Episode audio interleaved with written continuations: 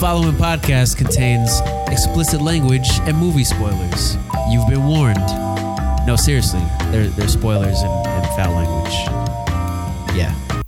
Welcome to $20 Ticket, where we tell you how much we would pay to watch Double Jeopardy. My name is Kerwin, and joining me today is Jason. What up, Jason? Not much about you, Kerwin. I'm good, man. What are you drinking today? Just a Stone Buenaveza. Sounds good. Also, with us is Mugga. What up, Mugs? What up? What are you drinking? Got some wine. All right, and rounding out the panel is TJ. What's up, TJ? Hey guys, it's good to be back. Yeah, man, it's been a minute. I know I missed you guys. I am uh, sipping on some White Claws today. Cool. So uh, today we are talking about Double Jeopardy, uh, released September 24th, 1999.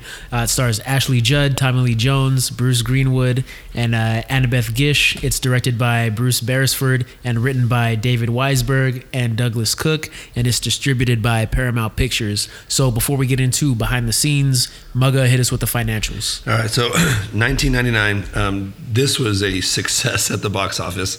Had a budget of 70 million. However, domestically it brought in around 117 million, and international a little over 60 million. So this made almost 110 million dollars. Can you guys believe that? Yes. In 99. Oh, you like it a lot, huh? Yeah, um, and so not only to say that was success, it was success opening weekend, uh, making a little over 7 million, coming in at number one. There were over 17 movies, according to Box Office Mojo, that were in theaters that time. Out of these 17, only two I don't recognize. I would love to read you guys all of these. It came in at number one with Double Jeopardy. Number 17, The Haunting. Uh, Oh, I remember that one. 16 was Notting Hill. 15, Oh, Wild Notting Wild West. Ooh. Okay, it gets better. Okay, Classic. Mystery Men. Isn't that where Smash Mouth? All Star. That came out, yeah. So Mystery Men. This is one I don't know. Outside Providence. I've never heard of this movie. Um, American Pie. Uh, Mickey Blue Eyes is the other one I don't know. And then it was The Thirteenth Warrior, Star Wars Episode One, Bowfinger, Thomas Crown Affair, Runaway Bride, Stir of Echoes, Stigmata, American Beauty, and The Sixth Sense. But Double Jeopardy did come in at number one. Wow. I think, a it was, lot. I think it was number one for three weeks. Yeah, in a it's a row. lot of movies that are like really good. I think you know. So, I mean, so Wild that, that was I thought that was really cool. Um, I did read like you're saying, Jason. It was a number one film. I think for three weeks in a row.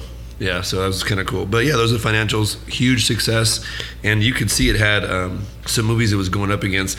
I think though, out of all those, this was its opening weekend. The other ones had been in for numerous weeks, but but bad, really successful financial movie. All right, Jason, uh, tell us what the people thought of this movie. So on Rotten Tomatoes, the critics, uh, 27% of the critics liked it, with an average rating of 4.44 out of 10, with 86 ratings, 23 fresh, 63 rotten.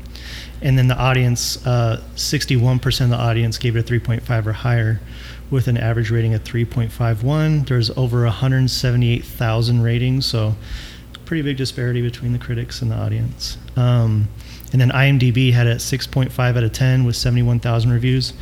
And I looked up the demos on this one too. And here it was different. The women overall had it at a 7.0, where men I think had it at a 6.4. So women rated this a lot higher. Um, yeah, so I don't know. I, I'm probably right in the middle between the critics and the and the audience on Rotten Tomatoes, but I don't know how you guys feel. What are you guys thinking? I mean, I'll get into my trash or treasure, but I don't think it aged well for me. I liked it when it came out. When I just recently watched it for this, I, I don't know. I'm, I'm like mixed about it. But yeah, that, that's the ratings. Okay.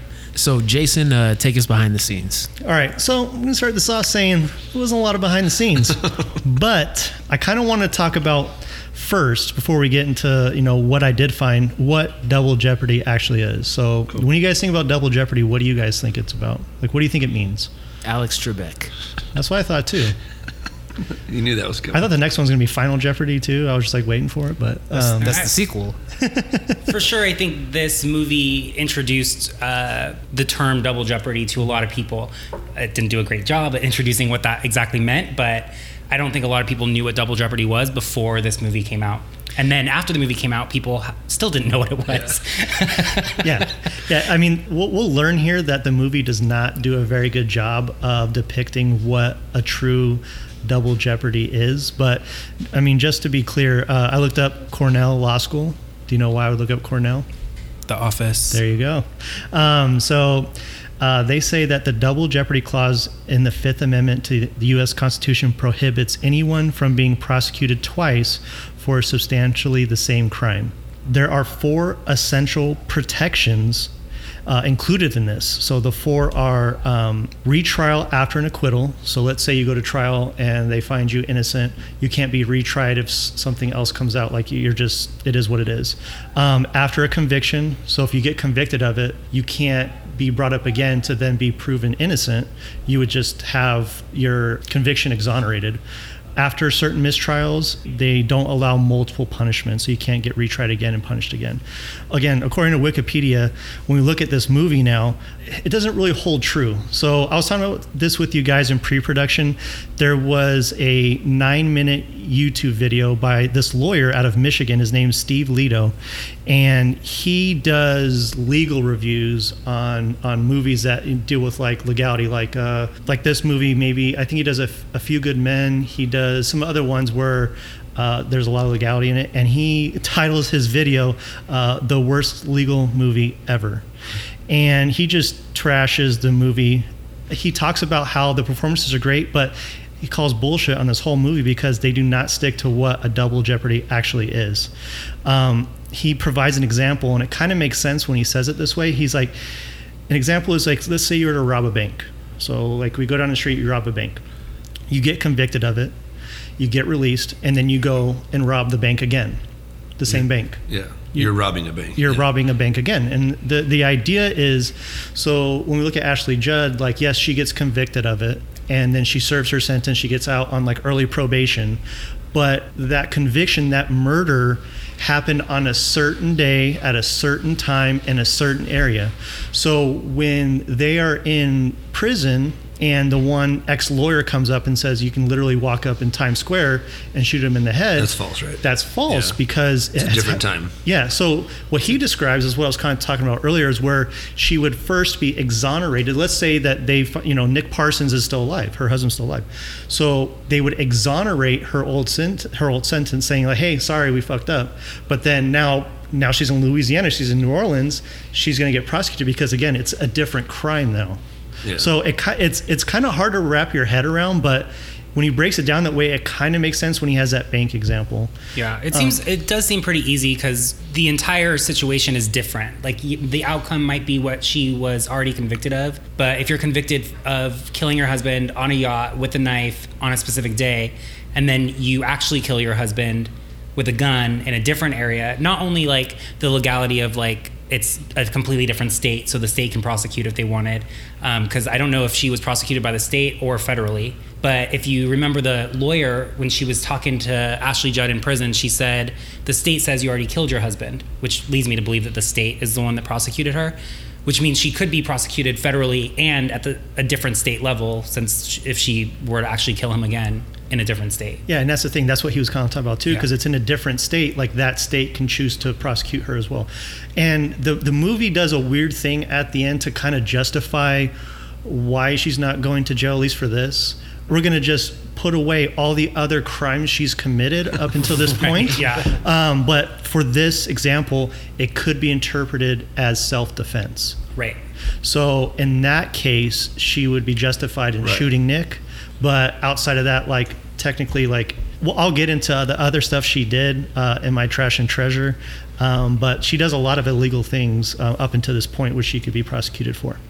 So we've seen an example of how double jeopardy does not work, but I just wanted to talk about a couple where it did work, just because I find this interesting because when I watched this movie the first time, I don't know how you guys felt, but when I watched it the first time, I'm like, oh, this makes sense. Like Right. this lawyer's saying it, kind of taking it at face Oh, I'm value. not- I'm not, lying. Up until we did research, I thought that that was actually true. Like she would never get in trouble until Yeah. you're like this is bullshit. The way they say it, it's so simplified, you're kind of like, oh, kind of makes sense. How are you going to prosecute me for something that Yeah, like, I already paid the consequence for. Yeah.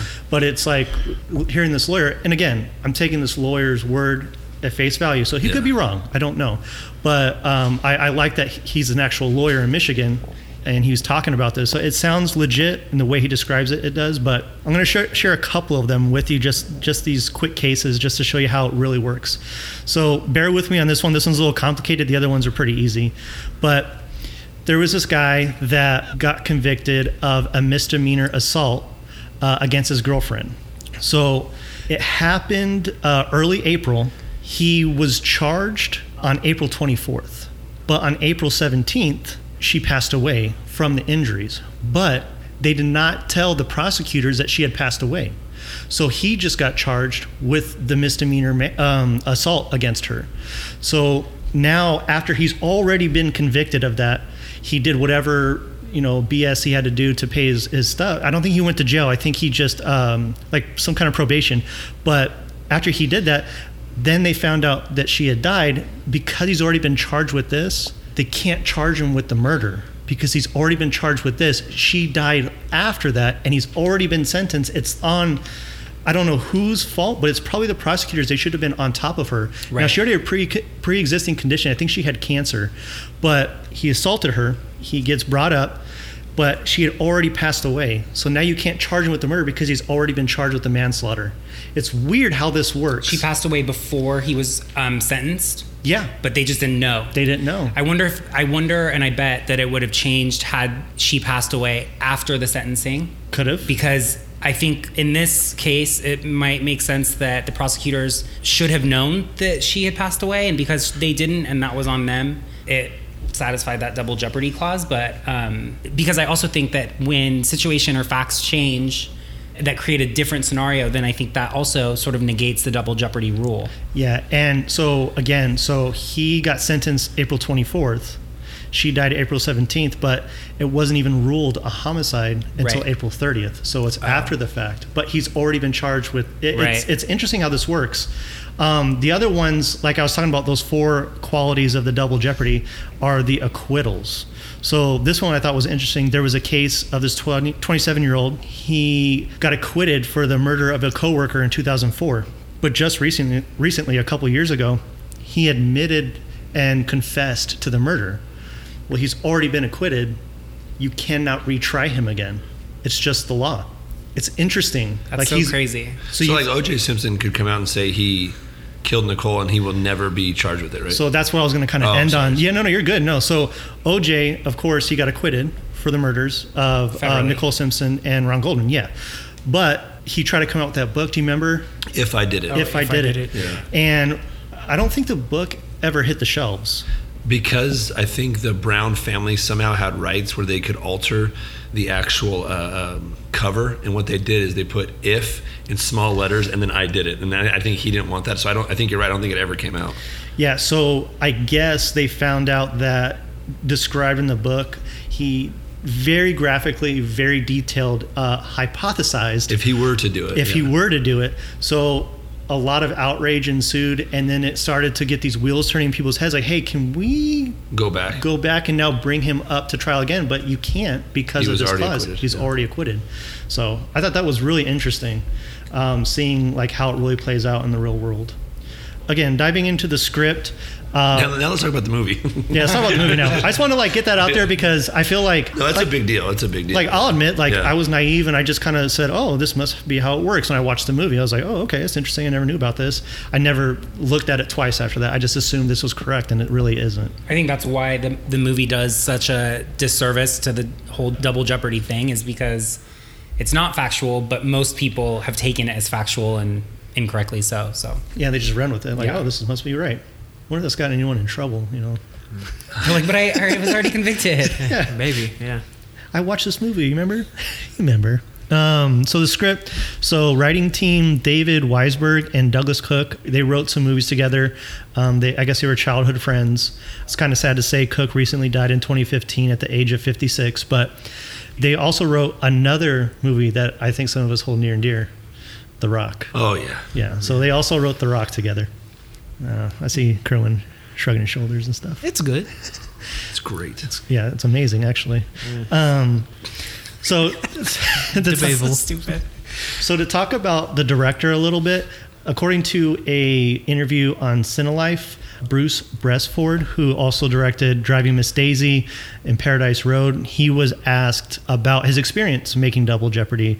Uh, it's a very different film for him. It's more of a thriller. I think you think of Driving Miss Daisy, it's definitely not a thriller. Um, he wasn't opposed to it, but he he had been given scripts over the years that just didn't you know catch his attention. So he said he kind of liked this one.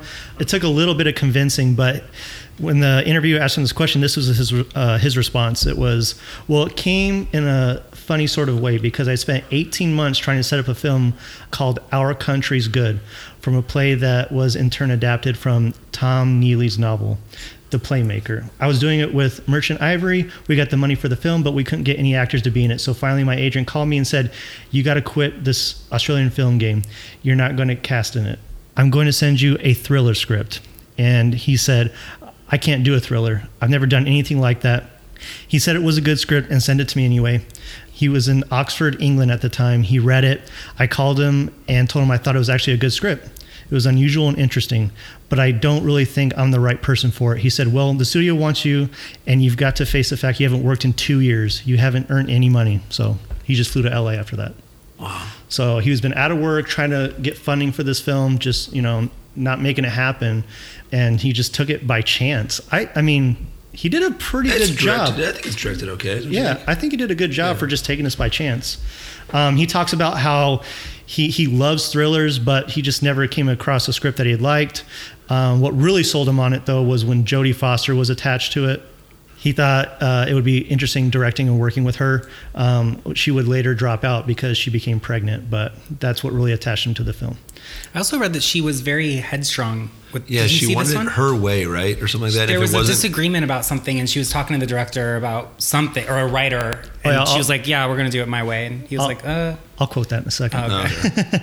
Um, so just finish up the script. Uh, according to the director Bruce Beresford, uh, Robert Benton did an uncredited 10-day rewrite shortly before production began. So right before they started filming, he did a quick rewrite.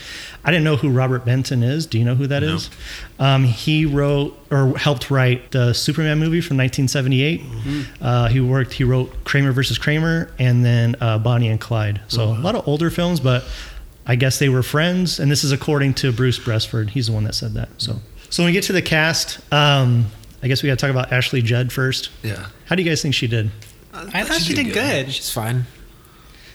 I think she did great. Um, she uh, she's also in Heat, uh, which I love that movie. Uh, Kiss the Girls, Divergent. Um, Oh, that's right. She's in Divergent. yeah. Is Divergent that recent one? It's like the the B level movie of Hunger Games. Yeah, yeah, Thing. okay. I think it was like a book series and all that stuff. Yeah, too. yeah.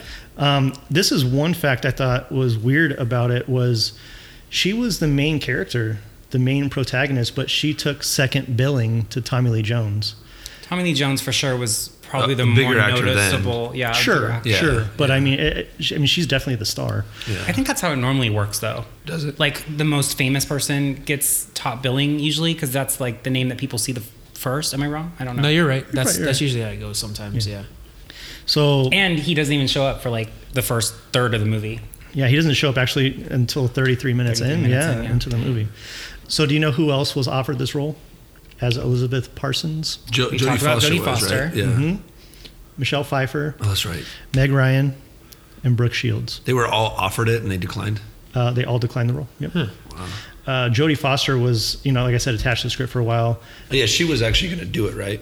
At yeah, she point. she Yeah. was going to do it, and this is directly from the director. He said she said to me once when we were having not an argument, we had a difference of a difference of view over something, and she said, "We'll have to do it my way."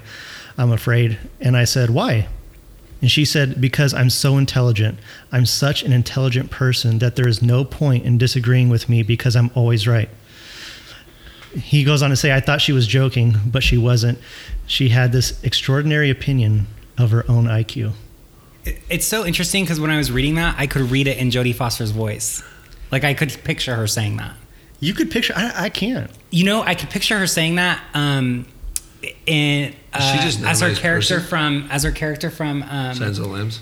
no, what's that? Um, what's that alien movie? Oh, contact? Contact. That's that's who I picture her saying it as. Really? Yeah. Maybe. She's also in Panic Room too. Panic Room is a great movie. right. Inside Man, though, she's kind of a butthead in that. She's like kind of arrogant. Maybe, maybe that kind of role. I don't know. I just I saw this. I was like, man, that that's, doesn't come off very well. So moving on, we have Tommy Lee Jones, which I think does a great job in the movie. He's been in a lot of movies. Uh, a lot of movies like this movie. Yeah, so feel we were, we were talking about this earlier, and um, Patrick was saying that The Fugitive, U.S. Marshals is kind of like number one, number two, and then this is number three. I looked it up. um, Tommy Lee Jones has the same character name in The Fugitive and U.S. Marshals, but not in this movie. Oh, So, uh, according to what I looked at, so uh, it could be number three. It kind of makes sense, but uh, he, I mean, he's also been in Batman Forever, Men in Black, No Country for Old Men, Captain America: First Avenger. So, just in Under case- Siege. He's the Under villain in that one. There you go. Oh yeah, that's right. Um, so Tommy Lee Jones earned 10 million for appearing in this film. Again, he played similar roles in the other movies. And then, like I said earlier, even though he received the top billing, I mean, he doesn't show up until 33 minutes into it. So, which I think He is, got 10 million to do this movie? yeah, Oh, God. it's a lot. I think so. How much did Ashley Judd, do you have that? No, I don't. Yeah. Yeah, I could look that up. Um, and then Bruce Greenwood plays Nicholas Parsons or whatever his other names are. Uh, Simon Ryder, Simon. Jonathan Devereaux. yeah. I knew I recognized him, but I couldn't place him. I don't know. Could you guys place him? Mm-mm. I only know him from this movie. I think. Mugs, could you place him? I, I, I can recognize him, but I can't place him. I'm sure you can, Kerwin. Yeah, he's Captain Pike in Star Trek. Yeah. That's that's the only thing I remember. So he's he's also in National Treasure, Book of In Secrets. That's what it, he's the president. Oh, and he the president, Treasure. yeah. Kerwin has not seen that masterpiece yet. Oh, no, we're doing after this. We are supposed to record that soon. We got Deja Vu. He's in Deja Vu. He's an iRobot. He Oh, an he is an iRobot. iRobot. Yeah. And then this one, I'm surprised you didn't get Mugs. He's in The People versus O.J. Simpson. The I have not watched that all the way through. docuseries? oh, you haven't? Yeah. I've, I've, I've It's done. good, Muggs. I've done the the documentary that ESPN Yeah. three, not that one. I haven't. That's with Cuba Gooding Jr. Right? and and John Travolta and all that. not- Yeah, I've seen episodes, but I haven't seen it all the way through. it was on FX. Did you see that, Tej, or no? Yeah, I heard good. it was. Yeah, good, it was yeah. really good. Uh, and then I didn't know this. He did a lot of voice over acting uh, for Batman, Bruce Wayne. So he did Batman Under the Red Hood, Young Justice, and then Batman Gotham by Gaslight. all awesome, by the way. I didn't know he did that stuff. I thought that was pretty neat. This guy's had a pretty good career then, huh? Yeah, I was like, gee, I, I could have listed so many more movies. Like he just has these small parts, and I was like, I know I recognize him, but all I think is Double Jeopardy. When I was watching, I was like, I cannot place you anywhere. Um, so Greg Kinnear was also offered the part. That made kind of a similar Yeah. look, yeah.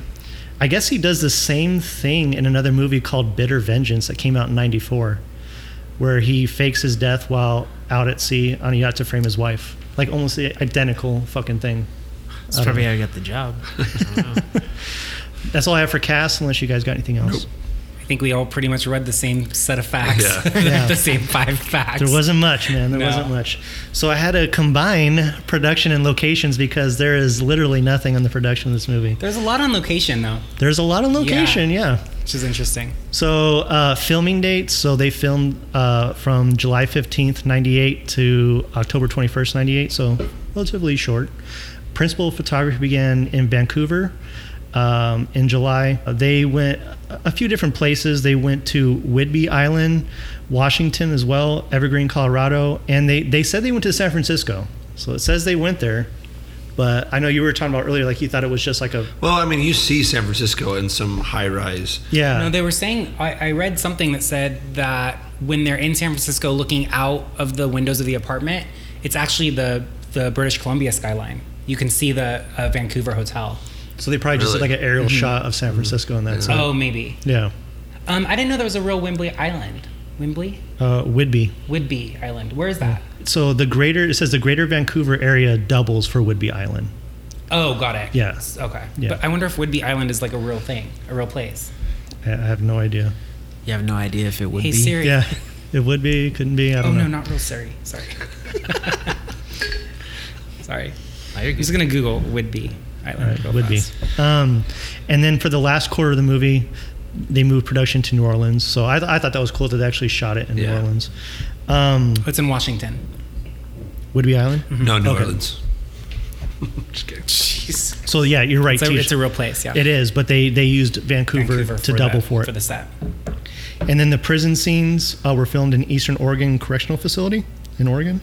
I guess it's in Salem. You, Kerwin, you always said that a lot of movie companies would film in Canada because it was cheaper, right? Like, like the hours wise are different wise how they can Tax- work and tax breaks or tax yeah, like as tax breaks, other Yeah. stuff like that. So like uh, you'll see a lot of like New York, Toronto, uh, L.A., Toronto. Like a lot of places, a lot of a lot of filming happens in Toronto for like U.S. cities. And then the ferry scenes were filmed on the Tri Island Ferry between Port McNeill on northern Vancouver Island, Albert Bay on, sorry, Alert Bay on Cormorant Island, and another one on Malcolm. I'm not going to try to pronounce that. um, the scene where they shoot kind of underwater uh, with Tommy Jones and Ashley Judd, uh, they filmed this at the John C. Stennis Space Center, and it was like, the only film to ever be allowed to shoot there. It's in Gainesville, Mississippi. And they did their own stunts. So I didn't know that Tommy Lee Jones was, I guess, a really good scuba diver. So Does anyone know that? I, I, didn't, I, I just had no idea. Um, I know, yeah, I know now. But I guess when the, the crew brought it up to Ashley Judd to kind of do the scene with him, she immediately signed up for scuba lessons and learned how to do it because while they're down there, there's other people around giving them air so they can Right. continue to film. So I thought that was pretty cool that they did that. And then the co-producer Richard Rothschild says about when they're filming in New Orleans, like like when there's tons of tourists and stuff like that. He said the European look of the French Quarter is great, but the look presents a challenge. Production companies need a lot of space to lay out vehicles and equipment and cameras and lights, and essentially there's no space in the quarter. Oh, right. There's no space to stand, no space to work, no space to get out of the way of hundreds of tourists who flock to you every time you start to shoot. That would be frustrating as hell. It's people- interesting that they couldn't just close off sections of the street and fill it with extras. They don't talk about doing that. I mean, I know they need people there too, but how do, I don't know how you would do that because it's so tight. Like, how would you cut that off? Um, I feel like that's true with a lot of older cities. You know, when you go to places like New York or New Orleans, where the streets are a lot smaller, the space is a lot more limited. Things generally are built up high and uh, very close to the, the streets. You know, with little, very little sidewalk room. I would imagine it would pre- present a challenge when you have so much equipment that you need to fit in there. Yeah, and then you also got to take like the local businesses into account. Like, are they willing to shut down like on a particular day for how many hours? And then you might have to film things like guerrilla style, like we talked about in um, Elf. Good Time or Elf. like you have to, you got to just film. Like there's Yeah. people around, just fuck it. You got to just film and hope nobody gets in the way. I guess. And I, I would imagine a city like New Orleans doesn't cater to the film industry. They're not built off it. Whereas like New York and LA, like they kind of like, okay, what do you need? Here you go. You They know what I mean? expect it. Yeah, Yeah. yeah. Yeah, it's probably a big ask for just local businesses and stuff like that to just shut down because they depend on the tourism and stuff. The like other that. thing too is like New Orleans is a very specific type of like architecture that you have to replicate versus like you can go to any street in LA and it could be any place in the world. Well, if you do the the Universal Studios tour, they don't have a Baton Rouge or Louisiana, Like New Orleans area. area. They, they have New York. They have, they, have don't Western, Have that. but- they don't have New. yeah. They don't have New Orleans. So that's like all I really have on the production locations. Do you guys have anything else on it? No. nah, man. I mean, I started to go down this rabbit hole of when she's in um, the cemetery and she's in what do you call that? Like a Mausoleum. like a mausoleum, and they talked about how decomposed a body would actually look Right. and stuff like that. But I didn't want to go venture down that too much. I, I kind of did. I, I mean, I was I was just scraping the bottom of the barrel like you were talking about. It was it was rough. So the score was done by Norman Corbelli. There wasn't a lot on the score, but Corbelli, I didn't. It's interesting. He won a BAFTA award for an Academy of Interactive Arts and Sciences award for composing the soundtrack for the 2010 PlayStation 3 video game Heavy Rain. oh, I remember this game. Really? Did not play. It was on PS3, right? Uh, yeah, PS3. Yeah. Yeah. The only reason I included this too is because we were talking about uh, one of the writers dying at age 56. He died in 2013 from pancreatic cancer at age 56 as well. Yeah, kind of a bummer. Debbie Downer over here. Yeah, sorry. Um, the awards, they were nominated for a few. Ashley Judd was nominated for an MTV Movie Award for Best Female Performance. And then she was nominated for a Blockbuster Entertainment Awards uh, for Favorite Actress in Suspense, which she won. And then Tommy Lee Jones was nominated for a Blockbuster Entertainment Award for Favorite Actor, and Bruce Greenwood was nominated for a Favorite Supporting Actor in Suspense with Blockbuster Entertainment Award. So, Okay, I didn't even know that Blockbuster had awards. Did anybody What? know that? Yes. What did they show it on? Was it on? T- was it televised? Yeah, it was televised. You're lying. TJ, you had to rent it to watch it. Come on. No, it was televised. Really? Yeah, it was televised. TJ, I'm with you. I had no You're- idea are this you lying? I had no idea. it TJ, existed. I'm with you, man. I I, had no fear of telling idea. I had no idea this shit Yeah, it existed. was a blockbuster. Yeah. Jason, you Are you watched lying? Blockbuster Movie Wait, Awards. I can't tell if you're lying What- or not. So what channel was it on? Look at me in my eyeballs. No, I swear to God. I think the award was like a. It was like an old school like cup with popcorn, like a. No, that's an That's MTV, MTV. music um, video. No? That's, That's a an MTV award. award. Yeah. No, I. no, the I, MTV Movie Award is gold popcorn in a cup. I'm not saying Blockbuster didn't have the same award. I- okay, well, I'm getting it fixed. I know there. I know it Oh, exists. wasn't the Blockbuster Award like a? Wouldn't it be like a rental tape or something? that you go to Blockbuster and rent. Well, no, it's just maybe it's like a golden case with the Googling it. VHS. Oh yeah, give me one second. I know this is real. There were only seven of them, so Seven awards or seven shows? seven seven annual shows. After having run for seven consecutive years, they announced that they were canceling the awards. What was it Oh, aired no. on? Huh? What was it aired on? Well, they did it at the Pantages Theater, so that's prestigious, I think. CBS signed a contract to screen the awards in late 1994. Hmm. There you go. See, real thing. Winners were determined by votes cast by customers in Blockbuster stores. That doesn't seem like a very legit way to to get winners. There's a lot of people that won these awards though. The ballot consisted of the year's three top grossing films, videos, and music albums in 33 categories. So they were taking themselves seriously then. Like They were thought trying were- to. Yeah, they thought they were going to be like the next Oscars or MTV Movie Awards. See, it's a real thing. Well, I knew it was a real thing. I just didn't know. And it looks like it was. it looks like their awards. It's like a little plaque with like a disc in it. That's, that's kind of awesome. lame. Yeah, it's not. A it's not a. Yeah, with like a disc in it. I don't know. It's like, you could get that at Things cassette Remembered. Tape would have been good. Say what? A gold cassette tape would have been cool. Yeah, that So- would have been cool. Yeah. So those are the awards. Um, and then I just have some fun facts, and I hope you guys have something too. So first one, it's not that fun, but it's just a fact. It's- it's- False advertising. yeah, its yeah, it's a fact. Yeah. So this is the facts part, and I'll get to fun facts after that. Um, Ashley Judd and Tommy Lee Jones appeared with Val Kilmer in different films in the same year. Yeah. Heat and Batman Forever, both Oh, in yeah. '95. And then when she's in prison and she's calling Angela, Angie, Right. those payphones don't take coins, and she's Yeah. putting coins into the into the payphone. They don't take coins. Also, did it strike anybody else as odd that I mean, this must have been like a minimum security prison, right? Because like they gave the prisoners scissors to cut hair.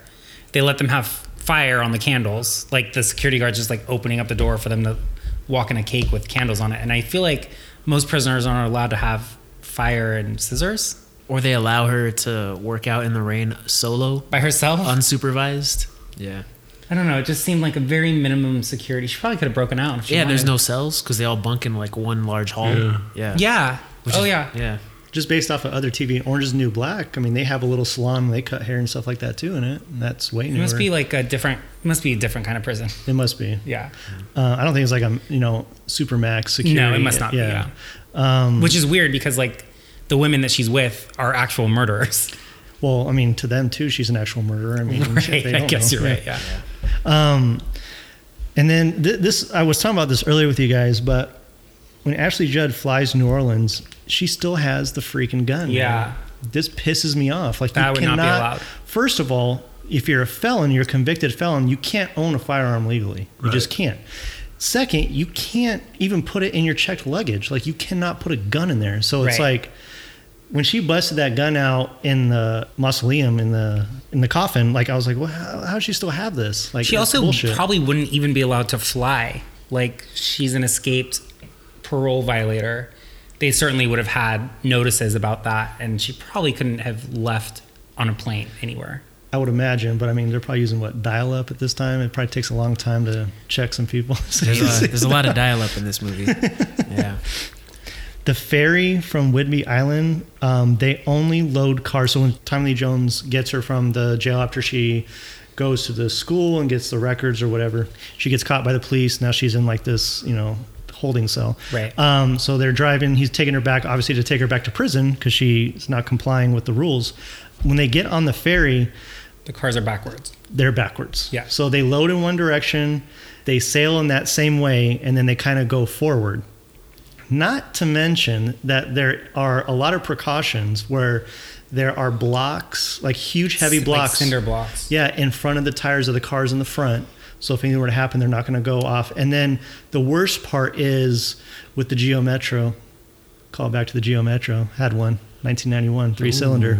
Wow. Can't beat it. Three whole cylinders? Three whole cylinders, Wow. man. It was like 52 miles of the gallon. I didn't even know It they made cars that were three cylinders. Yeah, I think it was just a Geo Metro. Yeah. Yeah. Dude, n- nothing ever went wrong with that car. Straight ever. line three cylinder, right? That's what it was. Yeah, Yeah, dude. It was like 60, 70 horsepower. It was amazing. uh, I wish they'd bring that back. Can some some other car called company smart car. bring that shit back? Can I do can I do a quick story real quick? Yeah, go ahead, Just a go quick ahead. story. All right. So we went to Route 66 in San Bernardino. They had like the car show and stuff. We were still in high school or maybe like first year of college, and I took a couple of my buddies and I'm driving the Geo. There's four of us in this car. We went over there, fine, smooth sailing. But I forget what on ramp I was trying to get on. So we're leaving now to come back home, and it's on an incline.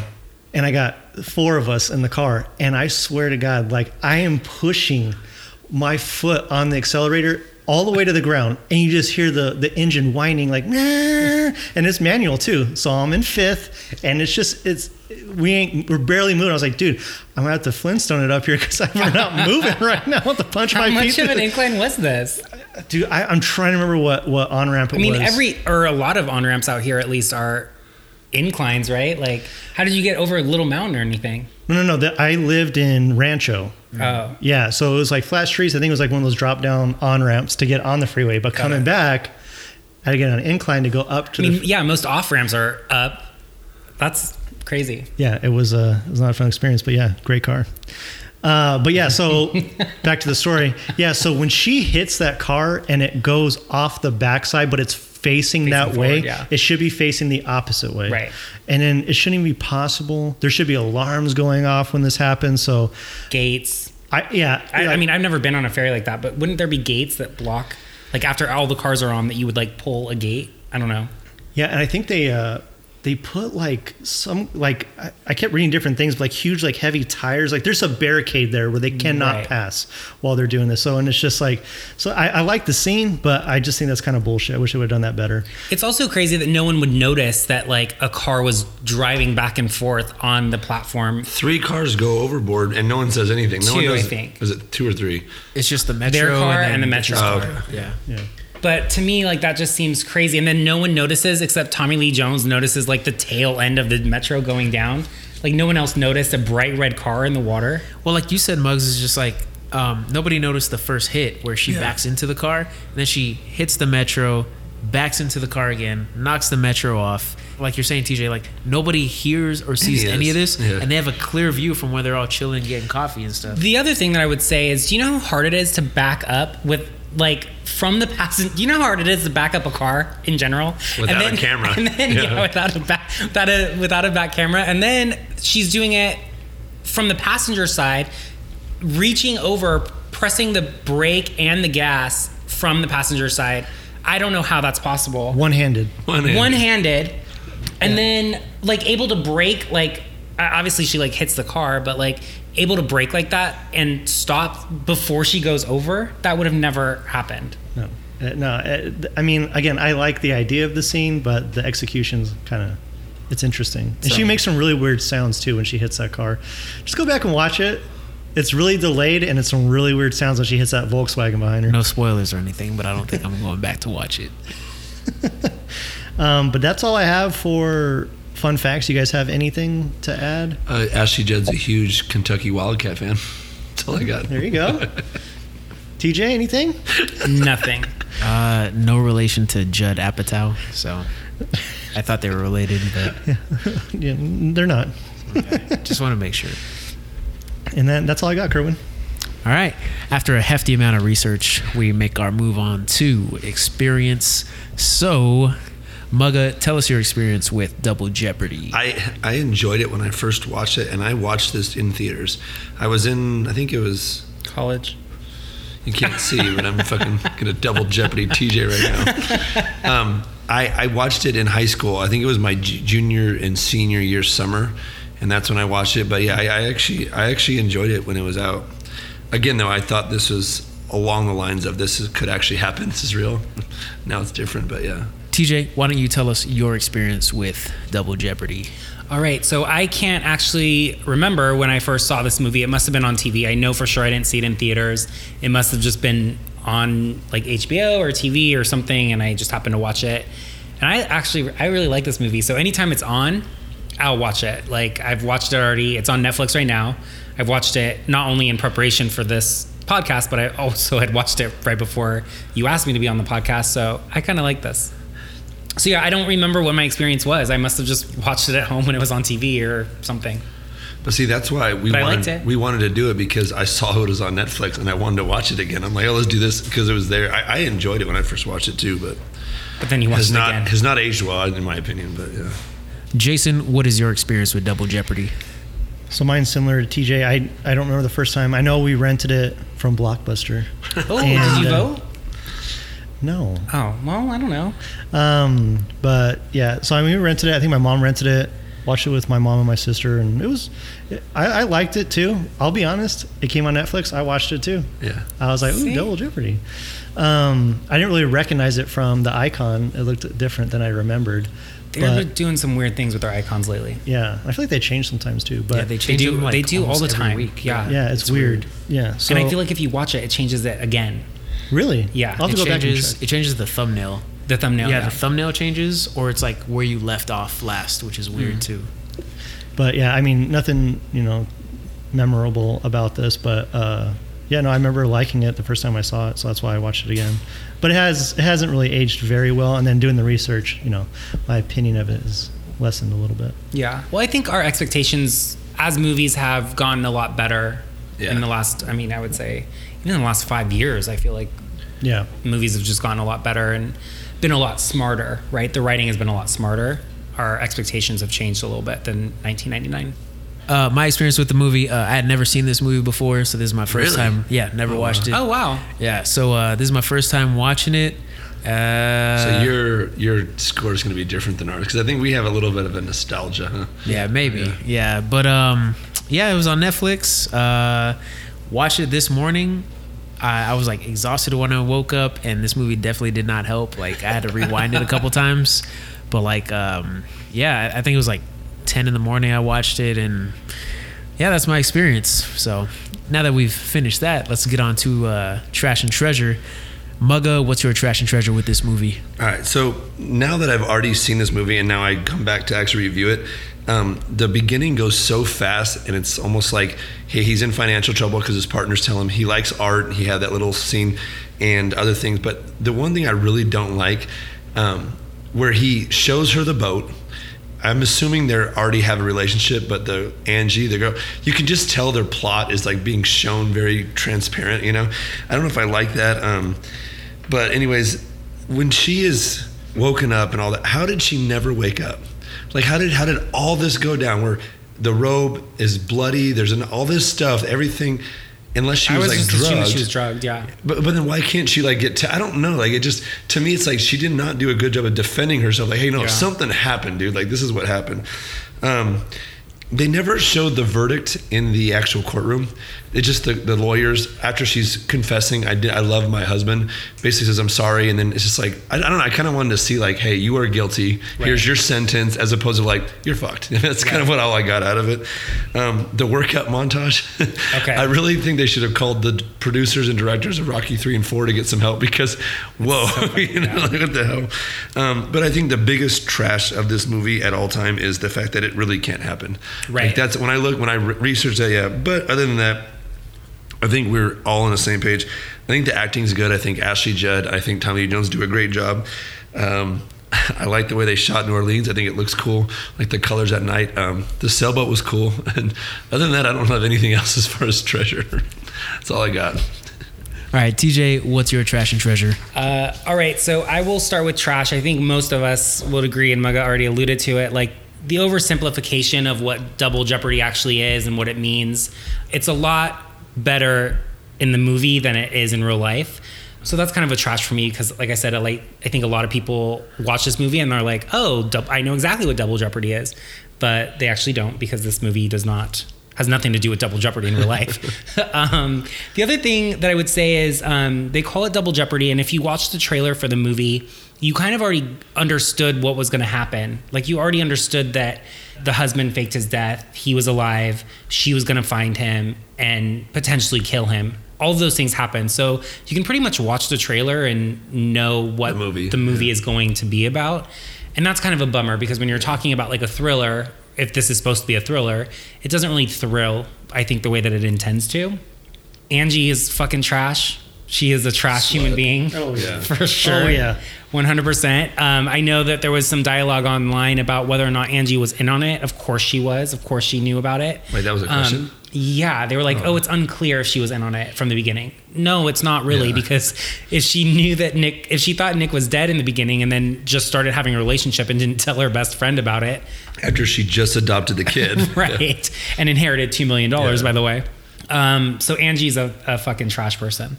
Um, I also really, really hate the sex scene on the boat. I think it's so awkward and non-necessary. No chemistry there. It's just yeah, it's just like not really necessary. Like, what's the point? We already know they're happily married. There's no need for that sex scene, and it's just like it's just weird. I don't know. I hate it. Yeah, so that's my trash. Um, and then for treasure, I really like Ashley Judd. I thought she did a really great job in this movie from a performance perspective. I also thought that the movie, like overall, was entertaining. I think like Yeah. most of us had agreed. Like in the beginning, when we saw this back in where- whenever we saw this, we actually enjoyed the film. Of course, it doesn't hold up the way that we remember it because as we do research and realize that this is like a complete fiction, it's it loses a little bit of it of its mojo. But I thought it was entertaining at least. And then my last treasure, I really like. There's a scene um, where she finds Nick, or who's now Jonathan Devereaux, in New Orleans, and he's about to. He's like, "I swear on my son," and she's like, "Oh, don't you fucking dare!" Yeah. And I just love that line so much that I put that in my treasure as well. And that's it. That's what I got. All right. Jason, what is your trash and treasure? Um, so the first trash is, and I don't remember this a lot when I watched it the first time, but I had a hard time hearing Ashley Judd in the beginning. I don't know why, but when I was watching it again a few days ago, I had to turn the audio up so high because she she whispers a lot in the beginning. She's talking to Maddie, she's talking to other people. Angie, she whispers a lot. I had to turn it up so much. I, I just found that annoying. I didn't realize that the first time I watched it. The kid, I'm not a big fan of the kid. Right. I don't like the name Maddie. No. I like Matt. Matthew is fine, but she constantly says, "Hey, Maddie, Maddie, Maddie," and I'm like, Jesus Christ. Um, in jail, she's wearing her wedding ring. Like, how the fuck can you do that? I don't know how you can wear a wedding ring in jail. Probably take that shit away. The workout montage, Yeah, the workout montage was pretty bad. the creepy guy in the library. I thought that was just Oh, weird. yeah, I I mean, it was him. it created a funny joke for her to do, Yeah. but it was just like eh, this is weird. Also, how old is he? And how old is she? That was what struck me the first time I saw this. I was like, He's got to be way younger. for sure, her. there's a difference here. Yeah, Right? Okay. yeah. This is something I never noticed, but I don't know if you guys saw this. Like the way they shot a couple shots. Um, walking up to the halfway house, walking up to the home in Colorado where she's trying to. The first place she goes is try to find Nick and Angie. That's where Angie passed Yeah. away. The shot looks like it's almost like um, like a fish eye lens. It's really rounded. Like lines aren't straight. Really? So in the halfway house, when she's talking to Tommy Lee Jones, go back and watch it. And maybe I'm overthinking it, but the lines of like it wasn't crown molding, but it's like some borders of some walls and stuff. It's curved. It's almost like it was filmed with a GoPro or something. Yeah, it's really weird. And I was like, it was tripping me out. I like paused it. I was like, this looks funky to me. But I don't know. Go when you go back and watch Yeah. it, which we all will. Take a look at those two parts when they're in the halfway house when she first gets there, talking to Lee Jones, and then when she walks up to the house in Colorado. Those are the two big scenes where it really just it distracted me a lot. Um, the auctioneer when they're auctioning off Oh, Jonathan right. Devereaux, and you know Ashley Judd gets him for ten grand or whatever. He has a gavel in his hand, nothing to hit the gavel on, so he just hits his hand, and I'm just like, you can't just have a little podium to just Or hit. Not a gavel. Oh yeah, or just not a gavel Yeah. or something, a bell. I don't give a fuck. But he hits his hand. I just like I don't know why we're doing this. Um, inside the coffin, holy fuck! When she has not only the gun that she traveled legally with, but now she has a lighter, which we see her smoke here and there, not a lot, Right. and it's usually under stress. But she has a lighter on her, and she's in there, and it's like you're freaked out. You're next to a decomposing corpse. And you, you, like you just got hit over the head, you're, you're shoved in this thing. It's all dark. She has the wherewithal to like have the lighter out and not light anything on fire. Right. herself, any of this The like cloth that's the in the cloth, coffin. yeah. And I'm like, how do you, how, how, and then manages to like peel back, shoot accurately. That was very easy. Not a miss shot. There's no miss shots. Right. She has bullets left to spare, and I'm just like, how, how do you do this? I don't. I also read that there would be no window in a mausoleum like that. That that would not Why is, exist. why is that? I didn't read I don't know. A didn't small one that? like that? You there's no windows. I, I read that there would be no windows. Yeah, It was the same place where I read, uh, Jay, you had touched on it earlier, uh, like how decomposed that body would actually be. Yeah. Um, and It like was, it was how. mummified, huh? Like like it had like It the looked- facial expressions and yeah, I didn't, there's no way. um, that they would only have left. There's like a 366 day period of mourning where they would have locked the mausoleum, and then after that, they would have removed the body or something. I don't, I'm not sure if I'm rem- remembering this correctly, but I did read that there would not have been a, a window in there. kind of to your point, I was you could have gone down this whole rabbit hole with just this mausoleum thing and how Yeah. they do things, but you're right. There's a period of time where the body stays in there, but the idea is, I think they end up taking the body out after a certain period of time, and then they there's like a family burial Right. area, and they like put them in like almost like a, a wooden box. Yeah. it's not like a legit coffin anymore. It's like there's a period that they do this, and then they move the body where the the rest of the family is. Right. So yeah, there's lots of weird things. Um, I feel like the the mausoleum might just be to like pay your respects throughout that first year, and then after that they're it. removed. Yeah. Yeah. And then one of the biggest trashes is Maddie at the end. That is not the same fucking kid. No. Looks nothing like him. Well, he's Looks- older. He's like he's six older. years older. I get that. So He's the same haircut. he's that's all he has, and it's red. His hair's red, and he has freckles. Like I get it. They can't use the same kid because he's gotten older. To your point, but it's like. It Looks nothing like him, and I'm just like, what the fuck? The kid running around the, the cemetery looked more like Natty. See, that's what, I didn't want to bring it up as my trash. I thought you guys would do, but she sees the kid at the cemetery, and it's just like she's confused, like that he won't recognize him. But then she goes to a soccer field, and the one kid that doesn't look like anything of it, she like points, and the camera focuses, like, oh, that's my kid. It's just like, how, like, how do you like Also- now you can dial it down there, you know, like. the kid in the cemetery is like fucking 15. Yeah. Like, Yeah. come on. Like, your kid's going to be like 11, Yeah. maybe, probably. and she's yelling, Maddie, Maddie, Maddie all the time. Oh, real quick, though. Um, that kid, he's the kid from uh, Unbreakable and Gladiator. Yeah, he's in a bunch of stuff. Oh, he is the Oh, one who's yeah. the gladiator. Yeah, and he's, uh, remember in uh, Glass? He's Bruce Willis's son. Oh shit. Yeah, so he plays the same role from Unbreakable and that movie. He Still got, still got a career. Yeah, he has a career. He shouldn't have been Maddie though. Um, Poor Should kid. have been Maddie. and then I only have a few treasures. Uh, you guys already touched on it. Ashley Judd, I think she does a great job. Tommy Lee Jones, I really appreciated. Um, the women in the jail, I thought they were kind of funny. I, Yeah. I, they added to the story. Um, I'm glad she didn't get away.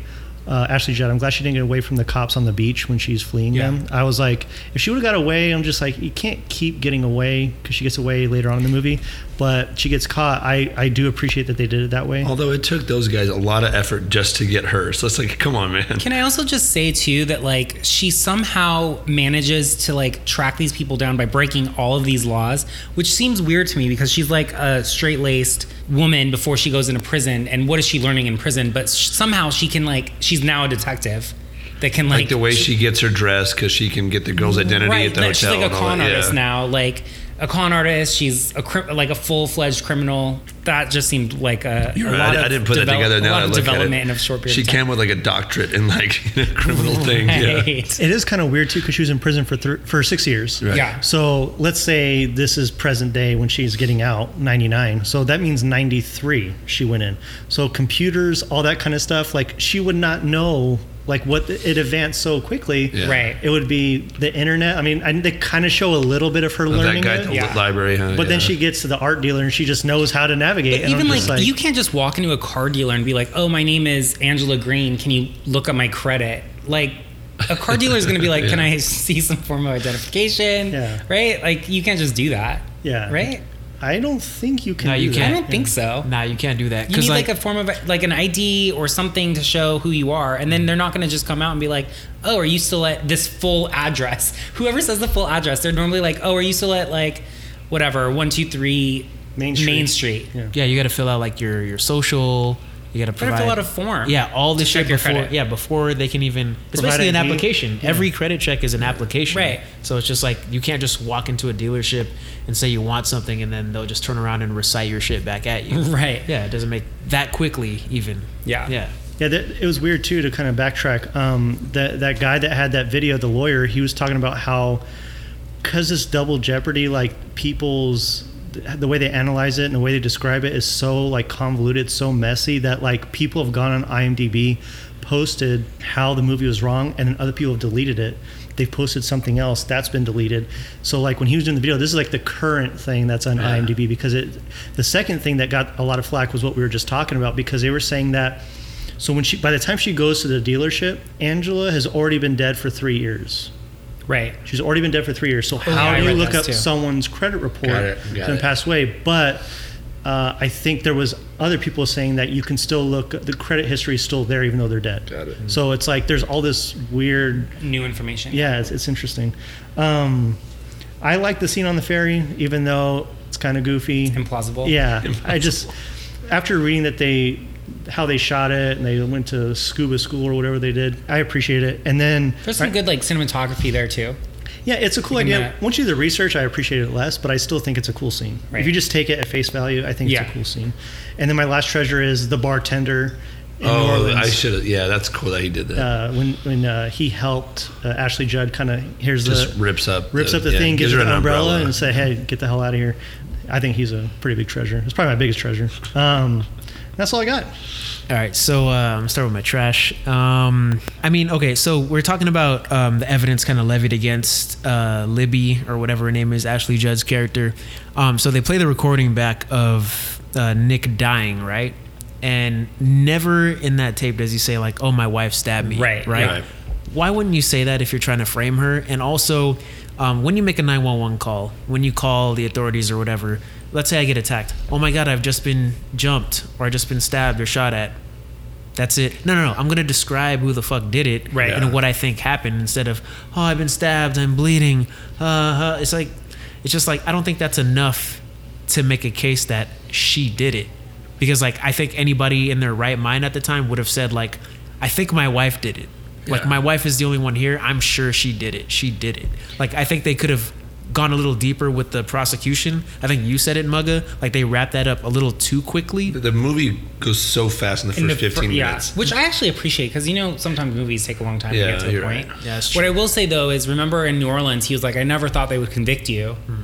Maybe he was being truthful because he he could have as easily said on that radio call, like, "My wife just stabbed me," blah blah blah, but he didn't say that. Maybe he thought that.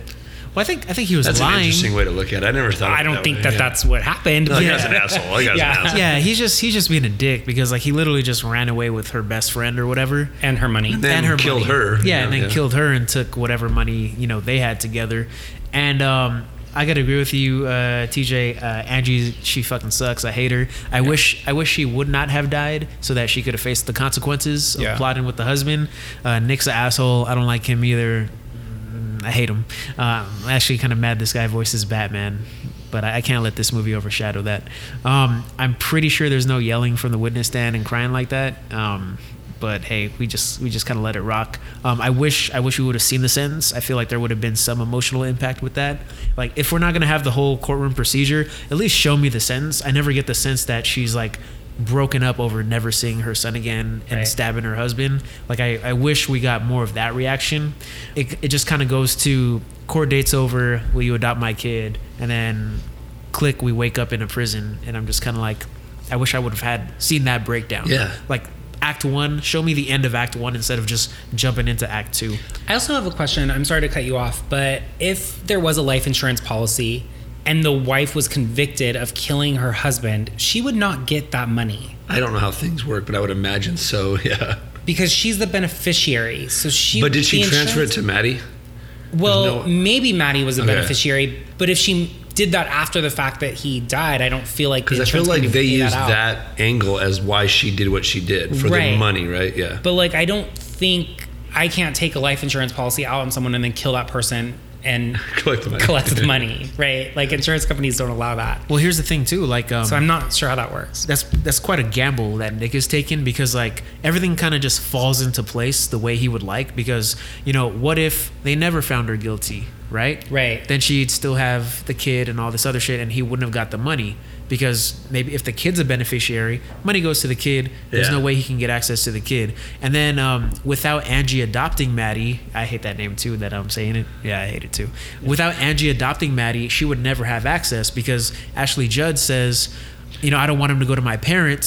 So what if what if she did want him to go to the parents and Maddie goes to his grandparents? They would have got the money. They would have got the money. Right, And then that's true. Yeah, Nick never would have had the ability to access it. So I feel like things just happened to fall in place for this guy. Yeah. Like he, he didn't too really conveniently. Yeah, he didn't think it through. Like I, I thought that was kind of silly. Speaking of parents, Ashley Judd does go to her mom, right? That's her mom that gives her the money. Yeah. Yes, yeah. But she She says like, "Oh, I barely survived my parents' house," but her mom seems like a pretty nice Pretty person. nice person. Yeah, so I'm just like, what was that whole? She has money speech planted with the tomatoes. Yeah, she she knows you murdered your husband and you're on the run, and she's still willing to give you money. Sounds like a nice mom. Yeah. So I, I don't understand why that's in there. Uh, Rocky training montage. Like when that came up, I was just like, "Oh, sweet! Is there gonna be music? Yeah.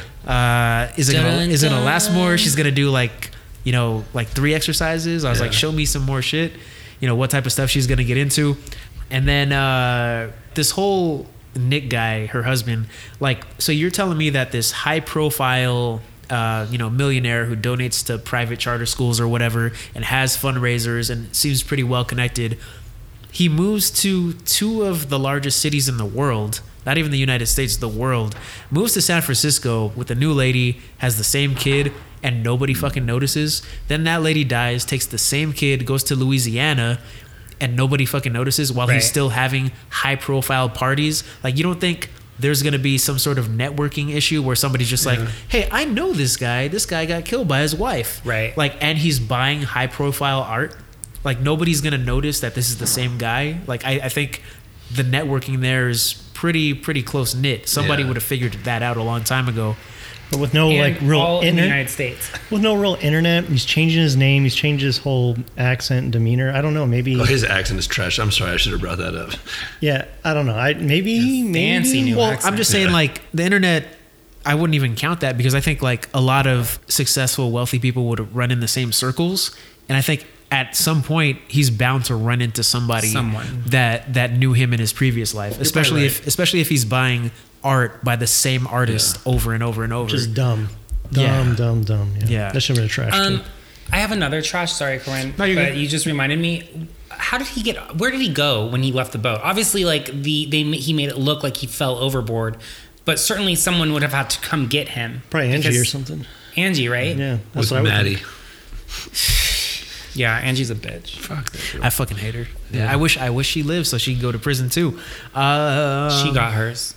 I I was hoping that when um, Libby was trapped in the coffin, she was gonna do like the Pai Mei punch from Kill Bill. Too. Yeah. Oh yeah. I was I was hoping for that. I had that feeling too when I was watching it. I was What like, that'd be so badass. So if you watch Kill Bill, she is in a coffin at one point, Oh. and the way she gets out is by punching. But this came out obviously way before Kill Bill, so it's Yeah. like, uh, unless you have s- seen Kill Bill and never seen this like Kerwin situation, that's what you're looking at, huh? Yeah, and then another thing too, like why doesn't Nick kill Libby in the mausoleum? He should have. Like he just throws Yeah. her in there. He like he doesn't even notice that she has a gun on her. Like Right. I think I think you would feel the weight of that on her jacket that's rem- that you remove from her. You would feel that. Like why not kill her? Put her in the coffin, and you never have to worry about it. You put her in there alive. She Right. can still yell, kick, scream. There's still going to be air. Like somebody might have found her because there's a shitload of people at Right. having a funeral right there when you do it. So I thought that was kind of stupid, like on his part. Like you could have just killed her and put her in the coffin. Um, you know, another issue I got is um, Tommy Lee Jones' character. He's not a cop or an officer of the Oh, law. Oh, this was so weird. He's a parole officer. well, the guy said he's not even a parole officer. Like uh, the dude that he's talking to on the phone at the was it the He just runs that house, right? like the police department Oh, when he's he calls. "Give me that damn yeah, he- picture." He, just runs the halfway house, and the guy's just like, "Dude, you're not a you're not an agent. You're not an officer." He's like, "You're barely a parole officer." Right. So it's just like, what authority does he have to be like traveling the state lines? Who's Right. watching over the house while he's gone? Like, why aren't the police after him too? There should be a yeah, national I manhunt thought that for was this trash as well. Yeah, like the Fed should be after this lady committing crimes in multiple states. That's I- like a not my job kind of thing. yeah, it's just I, I just thought that was kind of silly. Like you shouldn't even be this heavily invested in this. Why are you? Unless from the very beginning you might have you know sided with her and said, hey, you know, I do believe you. Then maybe then maybe I could understand him. Like Wanting you know, to find the truth. Yeah, then I can understand him like chasing her across the country, but he doesn't come to believe her until like so late in the movie that it, it makes no sense why he would go so far to get her. Yeah. Right. Um, I think one of my biggest trashes is like towards the end where they go to whatever the fuck his name is, Nick's house or whatever, when they're in the office. Whatever name he has at that point. Yeah. Yeah, and then uh, Ashley Judd shows up with a gun, and um, she's like, "Oh, I could kill you right now." Double jeopardy, not true. And um, they said, "Well, we don't want to kill you. Um, we just want you to suffer like I suffered and go to jail because you're gonna kill me, and then you're gonna admit to it, and I got it on tape, and blah blah blah." And I'm just like, "Motherfuckers, like, call the police, call the fucking police to to his." To his place because the police can ID him, detain him, contact another department that or you know look in an archive that has his face or whatever and then they can id him and say oh my god he's got the same fucking prints as this dead guy Yeah. that just happened to be to be married to her and Right. he has custody of this kid Yeah. like this They is this is that the all guy wrong at the end. Yeah. yeah i'm just like all you had to do was bust in with the new orleans cops and he arrest for sure the would guy. have already been in jail. Jason and I talked about that, but Jason brought up she is also wanted at this point, and so will that put her in this? I don't know. Will they even know? believe her? Yeah, Yeah. one of those things. But I, I agree what you're saying. They played that all wrong at the end. yeah i'm just like what, what the hell were you trying I mean, I to almost lost. like, like, Yeah. he, he had a gun. they had us in the first half. Yeah. But like, yeah, it's just like you thought you were just gonna walk away with your kid and live a felon's life, and Tommy Lee Jones is just gonna walk away with the mill. Yeah. Like that doesn't make any fucking sense. So I thought that was pretty stupid on our main characters' parts. And then um, I, I feel bad for like Maddie, Matthew, uh, Matt. I don't know. Little Matty, um, he's got a fucked up life, man. Like Oh, his, it's awful. His mom supposedly murdered his dad and goes to prison. At some point, he's told she's dead. Um, his adopted mom and dead dad, air quotes, uh, just inexplicably move him across the country away from his mom that he knows is in prison that he's never going to see again.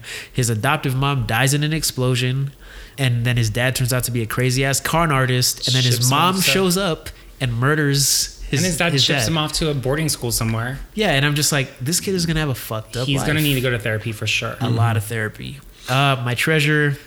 Um, can I say another trash? Go ahead. Why does um, Tommy Lee Jones say that he wants a f- little pink poodle on a keychain at the very end? Do you know what I'm talking about? No, does he? At the end, when he's like, after he's shot and he's being wheeled into the ambulance, and he's like, "I'm gonna ask for a full pardon for you." A parade. a parade with a tiny little pink poodle on a keychain. Yeah, And I'm like, what are you talking about? yeah. Maybe he's just like Loss high of on blood. drugs, loss of blood. Maybe I don't know. Do you know what I'm talking about? yeah, I when know he's what in the ambulance. About. I mean, maybe he's just saying I'm going to ask for everything. You know, what I It like mean? never is referenced, like nothing like that is ever referenced in the beginning or anything like that. It just seems so out of place. And I'm like, every time I watch the movie, I'm like, why do you say that? Also, I'm glad you you're bringing this up. It just reminded me of something. Like we never bring up his uh, alcoholism. It's very alluded to, but never actually. It makes no point in the movie. No. like Yeah. they show that he's drinking, and I'm wondering if like, oh, he's going to get in trouble for that. The guy even says, "Are you drinking again?" He says, "No." Like, I, but like they never bring it up the No. rest of the, t- the movie. Yeah. And then his daughter and his is that a uh, problem for you, Lehman? Yeah, Yeah. like yeah. Then his like daughter and wife, like I guess he injured them while he was drug driving, and they left him, took all the money. He still has the picture of his daughter in his car. Yeah. Like we never, we never get any closure on that. so there's Like, no point in yeah, putting it in. why there. why bring that shit up at all? He should have Yeah. just been an officer of the law that went after her. But like he looks at the case and he's just like, this doesn't add up. I believe her. I'm not gonna call backup because I believe her and I want to help her. Like Right. Yeah. uh, Captain Marvel style. Captain Marvel does that. I'm just gonna follow this person because I believe her, and I'm not gonna get other people involved. Like there's other movies like that too, where it's just like I have I have doubts about this person's guilt, so I'm gonna trail them, monitor them, but I I do think that they're right about something. Right. And I feel like just just make him a cop, make him a cop, a federal agent, something. Assign him the case of finding her. Yeah, Even. and that's it. He doesn't have to be the parole person. Yeah, like she breaks parole, boom, he's involved. Right. Or the the sheriff that uh tells her Cutter, whatever his name is, Yeah. that tells her that her husband's dead, make him make that The Tommy Lee Jones yeah. or make him the guy that goes across the country. Like Right. Make make it somebody who's an actual officer or Who has some skin in, in the game. Yeah, like give give me a reason for this person to be there. But um, Treasure, um, I mean, cinematography is good here and there. Performances are good. Um, That's all you got. I wish, Uh, I do wish the women in the prison got more more chance to shine. they were. You know what I wish is I wish like she would have called them on the run or something to be like, hey, like this is where I'm at. I, you know, what do you, what should I do? Like get some advice from them or something because they were, I thought, I thought they were good. Yeah, yeah. Um, like good characters. I wish that she would have leaned on them a little bit more throughout the whole chase, rather than just rather than just jail. doing it on her own. Yeah. Yeah, because like once we leave the prison, like we ne- like because Maybe we that's kinda, where she gets her criminal information from. Oh, do this, do that. You know. Right. Yeah. Yeah. You're right. yeah like maybe maybe do it where like they write stuff out and she we bring it up later like oh they said that the, the tips they give her uh, they give her a set of tips and then as she goes on her journey she remembers those tips and follows Right. them give those characters more weight because i feel like those characters had a lot of potential and it's kind of unfortunate that we don't really get to spend even if we don't spend a lot of time with them i would have liked their impact to have been greater because like and the reality is that they're the reason why all of this is set into motion to begin with.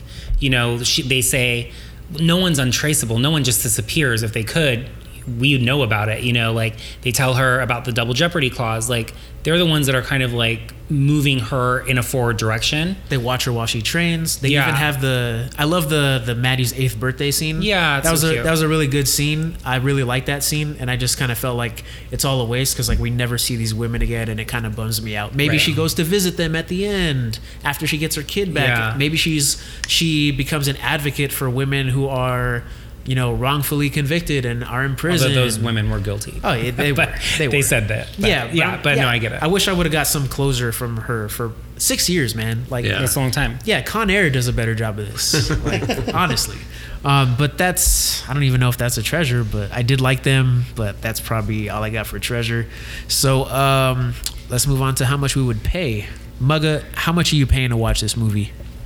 If I don't watch this recently, and I go off memory of what it was, I would have gone ten. But the more I watched it now, as well as research, I I have to give it five. I can't go higher than that. I wanted to give it a ten because I do like it. I'm not even saying it's still not entertaining. Like I can watch it with a wide group of people and be entertained. But if I'm actually rating this, like this is a five dollar movie for me. Yeah. so right. I'm going five dollars. TJ, how much are you paying? I, I'm similar similar to Mugs. I think uh, when I first heard that we were doing this movie, I was like, "Oh, that's a fifteen dollar movie for sure."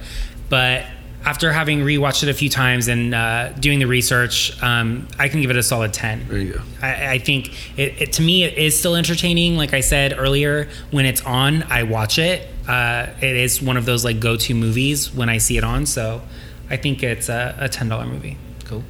Jason, what about you? I think I was hovering around five or ten, but I think I got to go five too. Um, it's entertaining and like I, I like it, but like just knowing that the whole premise, the title of the movie is just it- they, they just shit on it. Like they don't do it justice. It's like, and then you almost feel deceived. Like, oh well, I thought I thought this movie was right on with Yeah. the, the me and Double Jeopardy, and it's not. So it, that's kind of a bummer. But um, like I said, I, I love Ashley Judd's performance, Tommy Lee Jones. I think they do a good job with what they're given. There's a you know some cool scenes, and like the idea of it is interesting, but I don't think I can go higher than five. I I can't give this movie a zero. Like I, but I will say I will never watch it again. Like I Really? yeah. To me, it's kind of throwaway. Like I mean, like there's the thriller aspect, and I'm like okay, like I want I want to know what happens next as I'm watching it. Um, I'm not gonna give it a zero because like y- even though I was like fucking falling asleep and shit, like I I still wanted to know what happened, and I will say that the movie does a good job of keeping me intrigued. But overall, for me, it's like a five. Like you know, it's not awful. Like I wasn't turned off by it, but it's a movie I don't ever need to see again. And it's not so bad that I'd give it a zero. Yep. So it's not Kickboxer. Where are we at? Six twenty-five. Isn't that what uh? We just did that. We just did another one today. that was what we did. for- Swordfish? Same score? 625. okay. Interesting. Yeah, that's crazy. Uh, that price will go up though if Tom Cruise is in it. There it is. So Oh, no. uh, who's Tom Cruise playing in this movie? The obvious answer, Maddie. Should be Maddie. Just kidding. I'm just Same same just height, kidding. I think. Wait, wait, age age four or uh, or age seven, ten? I- 10, yeah. I think he could have played Nick. I think he could have played Nick. Don't you think so? I agree. Yeah, Yeah. he could have done that. I, mean, I I don't so, know. too. There's not a lot of characters in this movie. You know, like He could play, Yeah. he could be Tommy Lee Jones. I think Tommy Lee Jones He did a could have good been job Cutter. though. The washed up guy, you know, that just yeah, Yeah. I think he could have been Cutter or um, Nick Parsons. yeah. Yeah, I think Nick. I, I would replace him. Yeah. Cool. All right, so that's it. And uh, in the words of Tom Cruise, Fuck you, Sally. thanks for listening to this episode of $20 Ticket. Follow us on Instagram at $20 Ticket and leave your ticket price about the movies we've reviewed. If you have any comments or suggestions, send them to $20ticket at gmail.com. That's 20, the numbers, $20ticket at gmail.com. Be sure to subscribe to us via Apple Podcasts and thank you for listening.